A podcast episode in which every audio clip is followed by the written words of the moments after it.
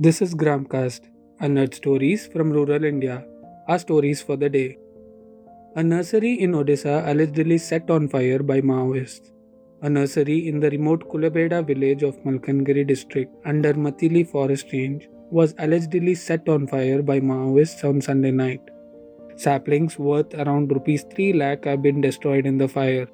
Divisional Forest Officer of Malkangiri stated that they had planned to conduct a plantation drive in the barren land, and the villagers also extended their support. It is believed that Maoists did this to protest against the Forest Department's step to implement massive plantation on the outskirts of the village. A letter was left on the spot by the Boirguda Area Committee of the C P I Maoists stating the same. However, Malkangiri S P Rishikesh D. Kilari, by confirming the incident, said the letter doesn't seem to be written by Maoists and the incident should be investigated further. Indian Farmers Fertilizers Cooperative Limited on Monday introduced the world's first nano urea liquid for farmers.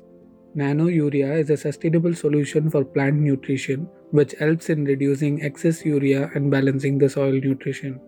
The Nano Urea liquid has been indigenously developed after many years of research by its scientists and engineers through a proprietary technology developed at Nano Biotechnology Research Center in Kalol, Gujarat. The Nano Urea liquid will have a huge positive impact on the quality of underground water, a very significant reduction in global warming with an impact on climate change and sustainable development.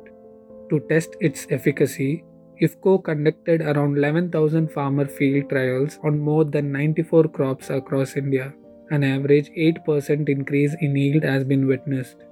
The Nano Urea liquid has been developed to replace conventional urea, and it can curtail its requirement by at least fifty percent.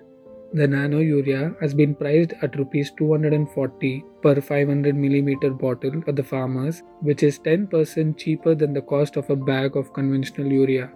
The production of Nano Urea will start from June twenty twenty-one.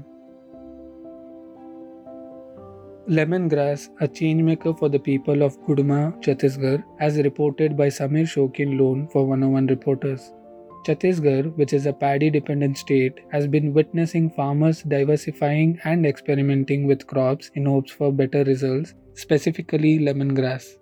Bhavani Pal Shah, first graduate of his village Gudma of Bijapur district, had come back to take up agriculture after fifteen years of working in an agricultural firm. Shah was among the first to realize the benefits of lemongrass.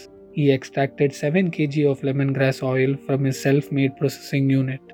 According to the National Horticulture Board, lemongrass can be used in soaps, detergents, perfumes, and for various medicinal purposes.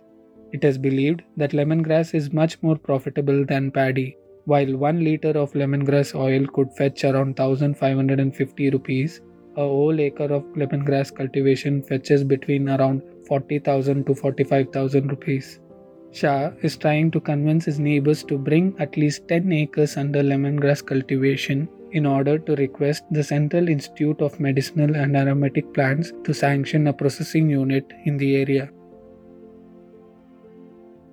Tune in to our podcast tomorrow for more Indian anecdotes. Gramcast, Unearthed Stories from Rural India. Now available on Spotify, Apple, Amazon, and Google Podcasts.